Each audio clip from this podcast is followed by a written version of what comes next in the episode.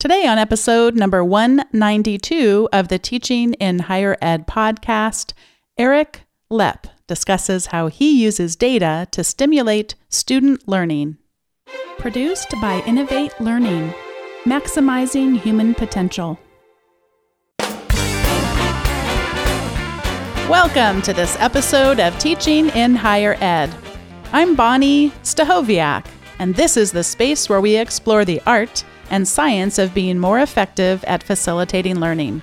We also share ways to improve our personal productivity so we can have more peace in our lives and be even more present for our students.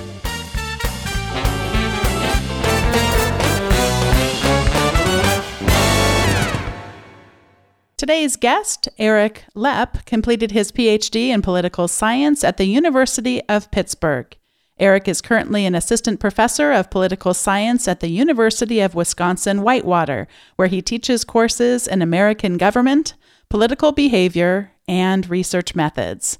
His scholarly research focuses on candidate evaluation and electoral decision making, particularly in primary elections. In the classroom, Eric emphasizes team and database teaching, developing activities and assignments that focus on data generated by students themselves, as you're going to hear in today's interview with Eric.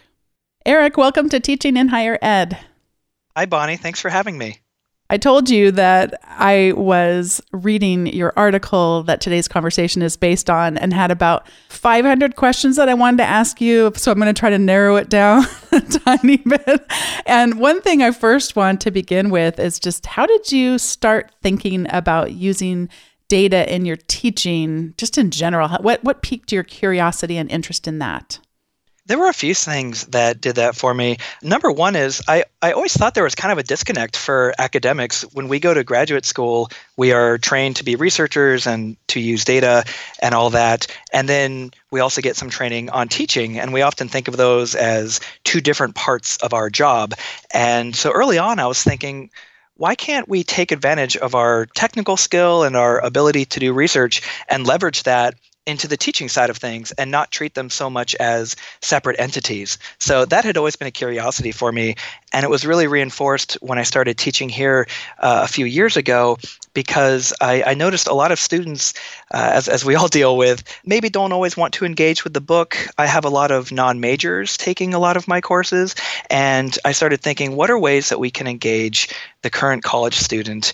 And how can we make class more lively and interesting. And one idea I had was, well, we're dealing with a, a, a, selfie generation, right? A lot of people are interested in what's going on in the world, and it's a very kind of personal uh, type of society that we live in now. What if we leveraged our technical skills and collected information from students that we could use in the course of illustrating our course concepts or engaging in class activities. Why not rely on the students in front of us for that information rather than, say, uh, a survey or a graph or a table or some other figure in a textbook that the students aren't really a part of? You title your article Beyond Polls using science and student data to stimulate learning. And one of the things I took away from reading it is that it's not like you don't think that polls are good or some of the ways and approaches that different disciplines are using. Like you give the example of peer instruction, which people who've been listening for a while or reading in this space might recognize as I get asked my opinion or I get asked to answer a question that does have a correct answer I give my answer, then I talk to the person sitting next to me, then I see if my answer has changed at all. I mean, those are all good practices, but you really wanted to go a little bit deeper into what's possible in using some of these technologies. And could you talk about your early experiments with with doing this? How did you first start into going a little bit beyond what what traditional polls are thought of? Right. The first thing that I did was make my own life very complicated by doing everything with paper and pencil. And I would have an idea hey, could I explore this phenomenon by doing a little ex- experiment with my students and randomly assign some of them to read this or to see that and then compare their answers on the big screen. And I did that and it worked pretty well, but it was incredibly time intensive and I couldn't give them results on the spot. And so there would also often be a lag. And maybe what I talked about last week is not as applicable to what is going on this week. But now I have data from last week available this week and it got kind of complicated. So I really got into the idea of can I collect data in a little bit more of a, a formal fashion? Can I do it early on? And is it possible to get information from students that uh, maybe you can't get using a, a polling system. I think they're great. They can be wonderful for a lot of things, low stakes assessments and asking students how things are coming across and things like that. But what if we wanted to show some sort of experimental result? Or what if there was something qualitative? I know the polling technology is getting better and can increasingly facilitate things like free responses, but uh, a lot of what we have available is somewhat limited in the types of inquiries that we can pose to students. And I wanted to go a little bit beyond that and uh, create different activities and, and even assignments coming out of data that they provide. And so I found that putting it all together in a large survey and with perhaps some follow up surveys throughout the term gives me much more dynamic data than I could get using a polling system. You contrast, of course, using external data in a political science class with using internal data where we use students as the data. And I wanted to just stop for a moment because I think that, like me, many people who listen to the show are real. I shouldn't say I think, I know that most people who listen to this show are into politics and are aware of just how important it is for us to be civic minded. You talk about external data being used in political science classes and you you give this example of just some of the amazing data visualization that is happening today. And i'm curious if you have one or two sites where you just think that's my go-to for data visualization when it comes to politics any interesting sources that we might be able to link to in the show notes Sure, absolutely. Uh, you know, 538 is the website started by Nate Silver and has gained a lot of popular attraction. It's kind of an interesting fusion of both the technical side of politics and information while also being somewhat accessible to, to most people who have a, a basic understanding of data. So I've liked 538 in the past. Uh, occasionally, newspapers, the New York Times or the Washington Post, will have an article or a web page. One of my favorites that a newspaper did was they let you go onto their web page and they had an empty graph uh, showing the eight years that Barack Obama was president, and you could drag your mouse across and indicate what did you think happened with the economy during those eight years while Barack Obama was president. Did it go up? Did it go down? Were there peaks? Were there valleys? And you draw your lines in after that you can press a button and the actual data will be overlaid on top of yours and the kind of the the fun element is you could see as the newspaper put it are you as smart as you think you are is what you thought happened actually what happened and i find those can be really really valuable and some of them are are you know programs that students can use. Some are just kind of more for fun. But I think anything we can do to try to help students engage with with data is very very helpful. One kind of side benefit of this whole program is uh, I'm helping students develop basic data literacy skills, which increasingly we are seeing in higher ed is becoming a priority. How do we prepare a generation to work with data, be able to communicate effectively, understand it effectively? And that's not even the main goal of what I'm doing here, but I found it's been kind of a residual effect very much to my pleasure.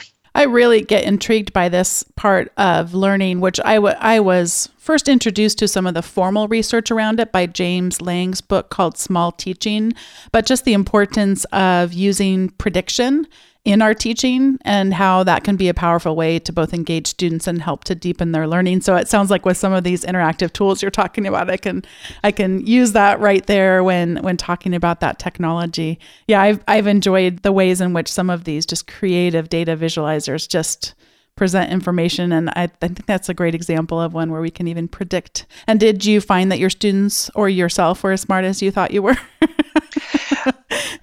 you know, I'm trying to remember exactly how I did. Mm. I, I, remember I was always off a little bit. Maybe I had the, the general patterns right, but it's it's very interesting mm-hmm. because mm-hmm. you know, a lot of people are generally knowledgeable about what's going on in the moment, but you go back a few months or a few quarters, you know, I don't know what the unemployment rate was a year ago. Yet we know that in politics, a lot of people's perceptions of political figures and, and you know, how is the country going, right direction, wrong direction, that kind of thing you know, a lot of people in political science would argue that's kind of a, a running tally. It's a, an opinion that we update from time to time, even if we're not really consciously following exactly why we're updating it. So I cannot admit to getting a perfect score on that. But actually, one of the great things that those sorts of exercises can do is help us see how fleeting our political knowledge is and how quickly we forget certain mm-hmm. things.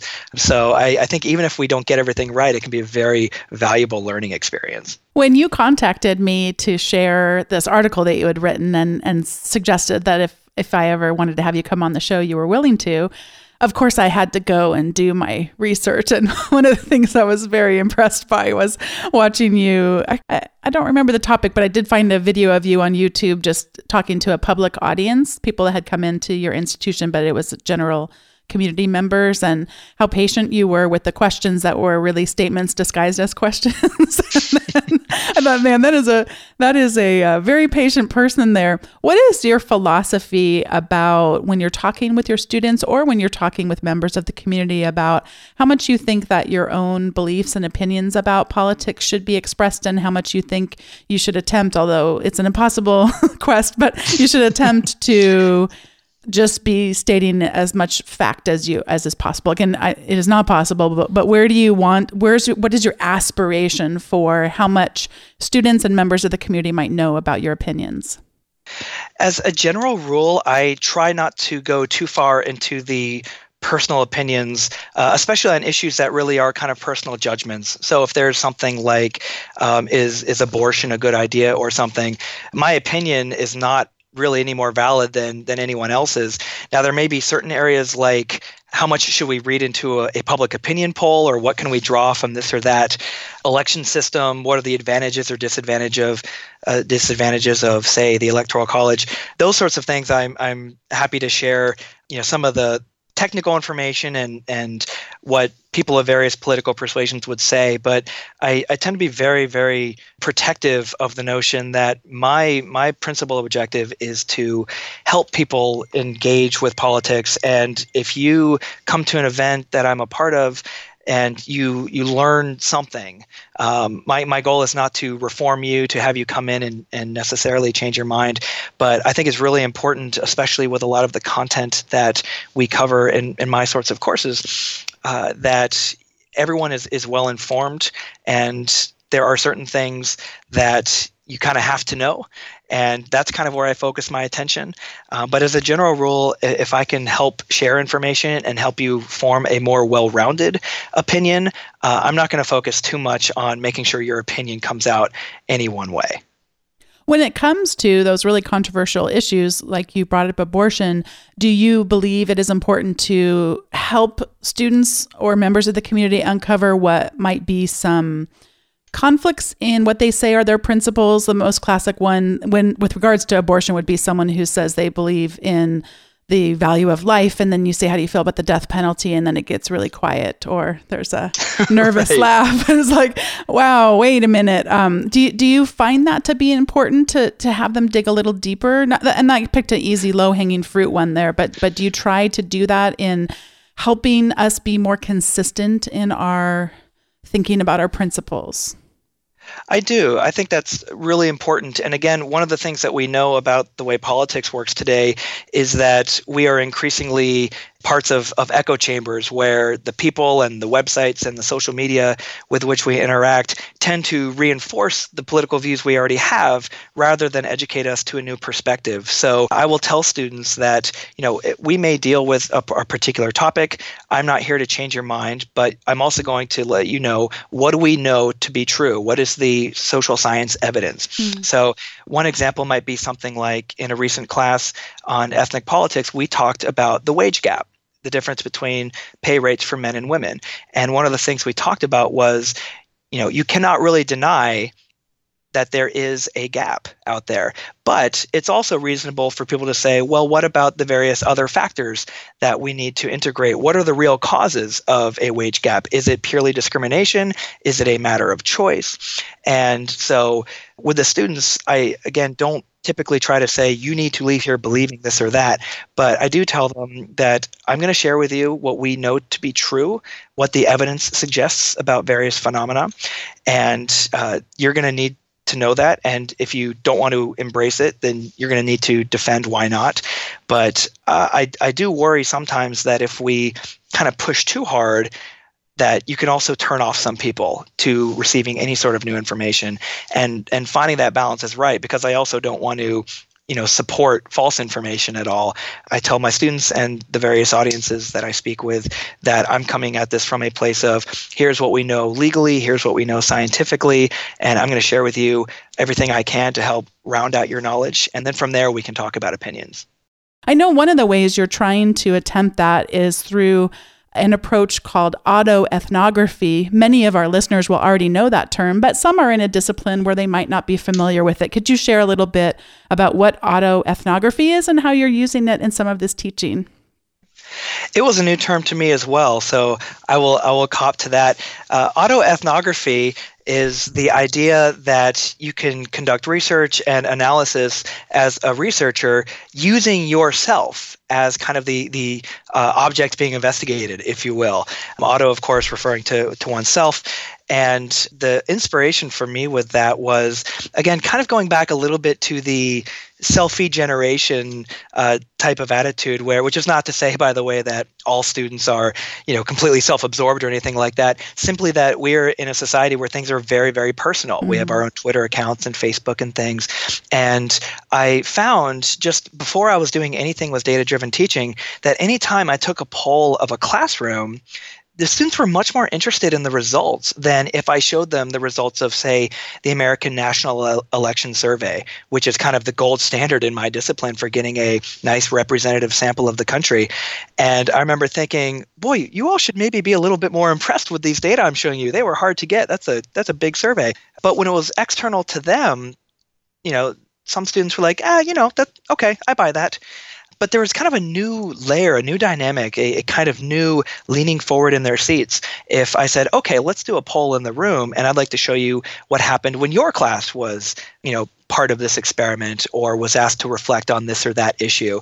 And so I started getting more into this autoethnography um, and reading up on what do we know about how we can use students as subjects and allow them to kind of study themselves and their peers um, rather than relying on information from you know other data sources or things that do not involve them and i found there's been a great deal of reception especially among the non-majors among people who are perhaps not naturally drawn to the material uh, they really respond. And you know you can almost sometimes uh, have a little bit of a of a big reveal, you know, and and wait an extra pay, uh, wait an extra beat before revealing the slide with the answers.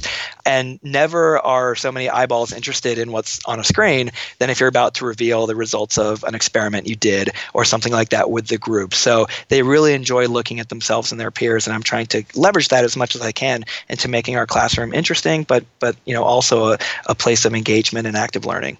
I know that you do this all of the time, but I wonder if you would just pick an example of a time when you did this where you really sensed the students' curiosity had been piqued. And could you walk us through more systematically of what do you show on the screen? What what tool are you using? How are the students then responding? And then when do you show the answer, et cetera? Just kind of walk us through what it would be like if we were sitting in that class as we're all having our own curiosities piqued. One of my favorite experiments I do uh, as part of our discussion about civil liberties. And I pr- should probably mention most of this is being done in a Introduction to American Government course, so a survey course that touches on various aspects of American political life. And when we talk about civil liberties, one of the issues we discuss is freedom of religion and the Establishment Clause, and what is the relationship between practicing religion and what can the government restrict with religion and things like that. And one thing I do with the students is an experiment, uh, which they don't know they're participating in. But every student who is taking the survey will read a short story, and the story is saying there is a group in the town, you know, next to yours and they uh, believe in animal sacrifice as part of their religious expression. And so, one thing they do is sacrifice animals like kittens and other small mammals in the course of practicing their religion. Do you think they should be allowed to practice their religion? Is this a reasonable thing to do? Is that a protected form of expression? And so students will read that and they will say, ah, they should be allowed to do it, they should not be allowed to do it. But what the students don't know is that some of them were told that the group will sacrifice kittens and small mammals. Another group of students, all randomly assigned, will be asked about sacrifices involving chickens and other poultry. A third group, randomly assigned, is not told about any type of animal, they're just told there's animal sacrifice. And when we get to class, I show them the results of this experiment and we look at how support for animal sacrifice differs as a function of what type of animal is being sacrificed. And as you might imagine, support for animal sacrifice, if it involves kittens and mammals, is much lower than animal sacrifice if it involves chickens. And so we go step by step. I, th- I show them first that control group with no animal reference, and then I show them the results. Wait, wait, wait. Sorry, I want to I want to get really clearly. So you haven't re- they've read this short story. You've passed yes. it out in class. They've read it. They don't know that there are differences. Or did they read it outside of class? They read it outside of class. Uh, their their first course assignment in September or in January is to complete this long survey which is filled with all sorts of experiments and other goodies. Hmm. So by the time we get to it in class, it's usually several weeks after they have read it and they do it online. So I have an electronic data set with all of their responses. Oh, okay. And what did you use to gather that initial data dump? There are a number of survey firms out there that can do this sort of thing. We use Qualtrics at my university, and I found that to be pretty effective for my purposes. So they read this short story. It was done in conjunction with other data that they were providing that will come up at different times of the class. And now they're sitting in the classroom. And how much longer after the time? You said a few weeks after they filled that first thing out? Yes. And then now they're sitting there. Tell me how you bring it up. Like, how do you, at what point in time does the mystery get revealed? So, if we're talking about civil liberties and, say, the First Amendment, I might share some technical information, the free exercise clause, the free establishment clause, that sort of thing. And then I will usually say something to the effect of Do you all remember reading about animal sacrifice and asking, you know, giving your opinion on it? And usually, you know, two thirds of the class will say, Oh, yeah, I remember that. And then I'll explain to them, well, you were actually part of an experiment, and different groups were asked about different types of animals. So let's see what you all had to say about um, animal sacrifice. And then we work through each of those experimental conditions, and we start with you know no reference to animals, and then we show the support for you know chicken sacrifice. And usually, I've done this two or three times now, and actually, support for animal sacrifice tends to go up when you reference chickens relative to referencing no animal at all. So, mm. you know, I might make a joke about what do you have against chicken or, you know, whatever. and then our third group was people asked about animal sacrifice involving kittens. And that is the one that will usually, um, they'll be really excited to see. And you know, again, the, there might be a big reveal or a little bit of a tease. Um, I'll usually show them what the answer was, that, or uh, excuse me, the question they answered before I actually show the data, just to jog their memory. This is what some of you saw. This is what some of you saw, and then we get to that big reveal, and, and they see support for animal sacrifice involving kittens, and it's of course usually much lower the support, but there's always one or two people that still strongly support it, and you know, again, someone might say, all right, which one of you hates cats, or you know, whatever happens to be, you know, kind of something funny or an outlier in their particular data set. So they kind of have a, a, a good time and there's usually some laughs. But what is great is to kind of leverage that and while we have their attention, then show them, you know, maybe compare one graph with the chicken results and one graph with the kitten results. And then we have a more serious conversation. No, I'm wondering on your chart, do you actually have like stacked up kittens in the chart? that is a great idea, Bonni. Maybe I should institute that next time. I don't want to. I don't want to do anything too activating. That's kind of a stressful image. And my dad's yes. actually a veterinarian, so oh, it's stressful. Oh gosh. I just have a bar graph, but uh, okay. that that is one way to do it, I suppose. It's a stacked bar graph. I'm not sure if if there are many stock photos or mm, images yeah, available, might, but I'm sure we can find something if we really want to. So I did want to just mention something because I'm feeling a little bit protective of some of our listeners who are newer to higher ed. But what has been described so far might have made a few of our more experienced faculty prickle a little bit when talking about experiments on our students. In most IRBs, that would be the institutional review board that is governing, making sure that human subjects are are treated fairly in our various experiments.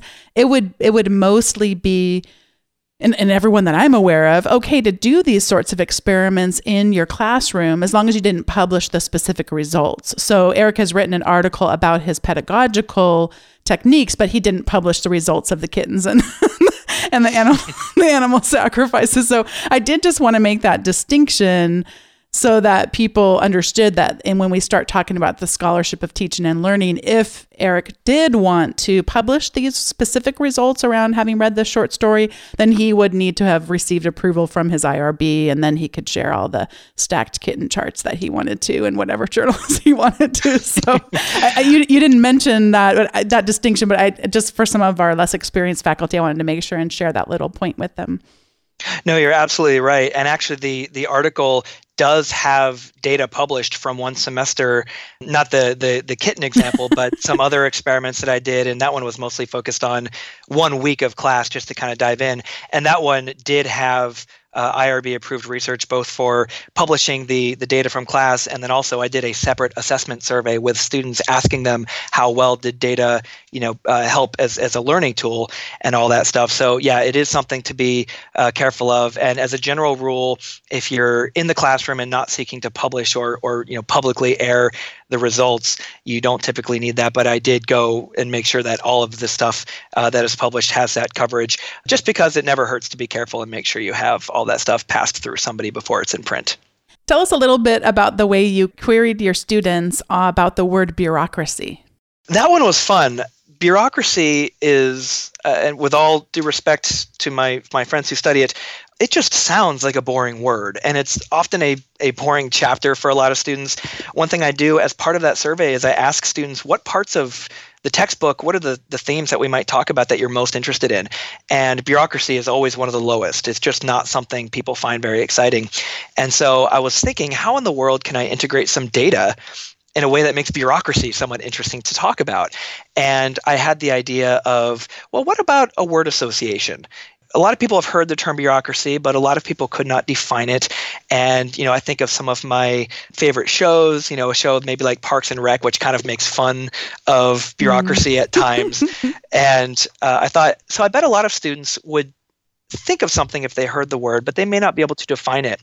So, to start the week talking about bureaucracy and the executive branch of politics, we began with a word cloud. I had every single student write down the first, or I should say, they typed the first word that came to mind when they heard the term bureaucracy. They were instructed not to try to define it, not to think too hard, but simply to give me that snapshot reaction. And we opened class that day with a word cloud with what were the common responses and themes and, and associations that students had. And it was really, really interesting because it gave, I think, a pretty accurate picture of what people think bureaucracy is. And words like red tape and corruption, some of the things that we tend to think about, were very prominent. Other things, you know, rules, regulations also showed up a bit. But it was a great starting point for us because uh, I showed the students the word cloud, and then in groups they get together and try to characterize the word cloud. Was it was it highly complimentary? Was it really negative? What was kind of the overall group's sense of bureaucracy? And inevitably and invariably, it is usually a pretty negative connotation. And then we start talking about what the bureaucracy really is and what are some of the ways in which it works and, and what are some things that maybe don't work so well. And throughout the course of the week, we kind of reflect back to that first word cloud, and students will uh, weigh in with is that word cloud very fair? Why do we have these assumptions? Is it waiting in line at the DMV, does that shape your entire perspective? Mm-hmm. Because if so, a lot of us would probably have not the best view. Uh, but it, it, was a great way to kind of start that conversation again about a subject that most people are not naturally drawn to. But we ended up having some some pretty serious and heavy conversations about how fair is it, how how reasonable are these assumptions that we're making, and to what extent, if any, should we revise them? And maybe some students did, maybe some students did it. But as we discussed earlier, my main goal is that they know what they're talking about and they can draw their opinions with as complete information as we can cover in that course. Before we get to the recommendations segment, I did want to ask about the feedback that you got from your students about your use of this data driven method. Yeah, I did a survey at the end of the semester for which I was collecting data for this article, and I wanted to get a sense from students how effective was it both in a kind of it captured my interest but also in terms of did it really help me learn? Did i internalize information better? And pretty overwhelmingly the response was positive I asked students to rank order, for instance, all the various elements of the course the, the textbook, the lecture, the videos, all the different things we did to help them learn. And data was right up there with lecture as the, the number one and number two items students reported in terms of being helpful to their learning. And what's interesting is, you know, things like the textbook and review sessions, some more traditional teaching strategies actually didn't rank so well. So they really responded positively to it. And uh, in the course of asking them about things like, is class more interesting? Did this help with discussion? Overwhelmingly, students reported that it did. One of my favorite outcomes from this was a number of students reported that the the data really helped them engage with subject matter that maybe they would not want to engage in if I was simply taking a, an opinion poll by asking people to raise their hands. A lot of students said I felt so much better you know saying something in a survey and seeing aggregate results than I would in talking even in a small group a lot of students are reluctant to do so but I had a number of people say things like I was really happy to see I'm not the only one who thinks this, or wow, I didn't realize so many people held that view. And so I was I was really happy to see that. Two other things that really stood out to me. Number one is there was no significant difference statistically between majors and non-majors in terms of their reports and their evaluations, which says to me that this wasn't just something that really fired up the students that are already interested in politics. It really spoke to students that were not as well. And maybe this is a way to get some people to try additional political science courses. Um, I asked students, do you want to see more data in classrooms? And overwhelmingly, to the tune of, of 90% or so, students said, yes, I would like to see more data in classrooms. I even asked them, would you be more likely to take a course if you knew there would be data involved, if you were more involved in a part of it. And a pretty solid majority, somewhere 60, 65%, actually said, I'd be more likely to take the same course if it had a data component versus if it didn't. So I think there's a lot more to do on this end, especially in terms of kind of the causality and are, our students actually performing better as a result. These are mostly self-reports at the moment, but overall the, the, the student feedback has been very positive and I'm encouraged to see that a lot of them are looking for more of this sort of thing. So I'm hoping to contribute to that however I can. What is the average size class that you might be using some of these techniques in? Typically the class is 40 students give or take. Mm-hmm. and i will usually combine into one one survey. Various sections will take it. So i could actually compare you know the monday wednesday wednesday class to the tuesday thursday class or now increasingly i might compare what is this semester think about an issue versus last semester. Mm. Maybe something happened over the summer and it, we can compare pre and, and post. So I'm lucky to be at, at a university where I can typically get around 80 to 100 students every semester partaking. So I can get a nice new group and I can try new experiments and things like that to, to continue to build on this foundation we've already started. When you build the kittens chart, are you building it for a section specifically, or are you are you combining that that semester's or terms data all in one kitten chart? It usually depends on on the question and kind of how relevant I think it would be to compare. If there's a major difference between one section and another, for instance, that might be worth talking about. If they're the same, I might just put them together. Uh, my goal this last summer was to create a program where I could essentially feed the data into the statistical software, and then I have this file where I can basically press go mm. and it will generate a graph. So what I have done is set it up such that I can just with a few keystrokes limit the data and I can say give me only fall of 2017 or give me everybody since spring of 2017, or give me only people that identify as male or only political science majors, those sorts of things. So it, it, depends on the question, but I'm very happy to be at a place now where I can do those sorts of comparisons with, with relative ease. I'm picturing a big complex pivot table in Excel, but I don't know the chart part. right. Yeah. I try not to do too much of that in in Excel, but sometimes Excel can be good for things like pie charts. And yeah. uh, one thing the students do is give the president a grade, and then I throw an Excel pie chart up with all the different mm-hmm. numbers of mm-hmm. students who gave the president different grades, and they love seeing political stuff like that. Yeah. Well, this is the point in the show where we each get to give some recommendations, and since I know that this episode is going to air the day after Valentine's Day. Maybe people still have romance in the air. I'm not a big Valentine's Day person, so I'm not sure how I'll be feeling. But one very unique romantic comedy that I saw actually some months ago and still I'm thinking about it today is a huge recommendation, and that is called The Big Sick.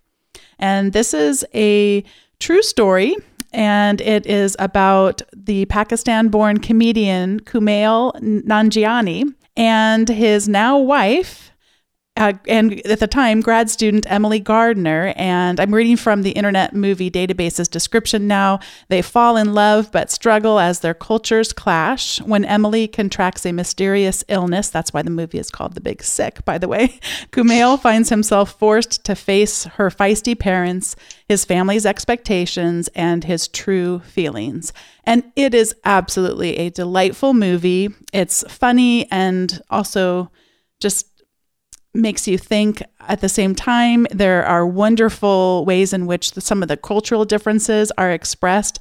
Ray Romano and Holly Hunter play the parents of Emily Gardner, and they are just delightful, just delightful. And I just, I can't recommend this movie enough. And actually, I think it just came out on Netflix I'll check, and if it did, I'll put a link to that in the show notes because I know I had bought it on iTunes, but I think since I had bought it, it's actually been released somewhere you could see it for free. Highly recommend The Big Sick, and now I'm going to pass it over to Eric for his recommendation. So my recommendation is maybe not as, as fun as that one, but I think a really interesting thing. Um, and it's more of a, a, a, current event in politics that I really encourage people to follow. And that is what is the future of free speech in our digital world? And we've seen a lot lately with college campuses and issues of free speech and protest and all that kind of thing.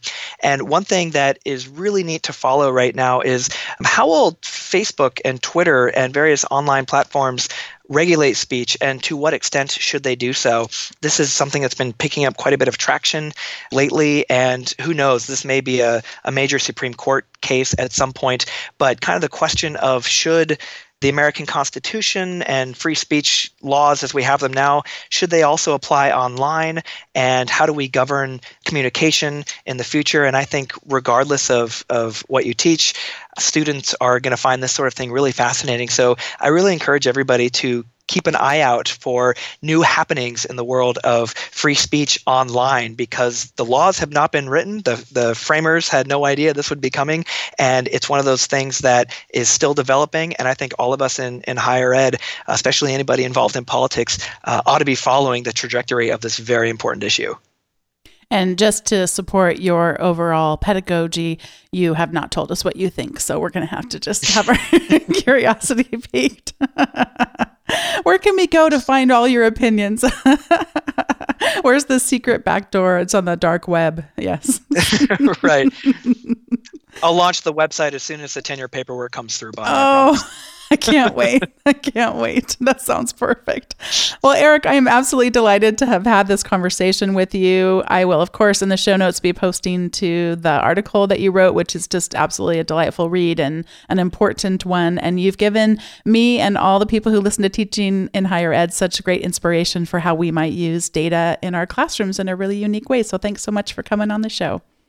Well, thank you so much for having me, Bonni. And if I can ever help anybody out, it would be my pleasure. Thank you, Eric Lepp, for coming on to the Teaching in Higher Ed podcast. And thanks to all of you for listening.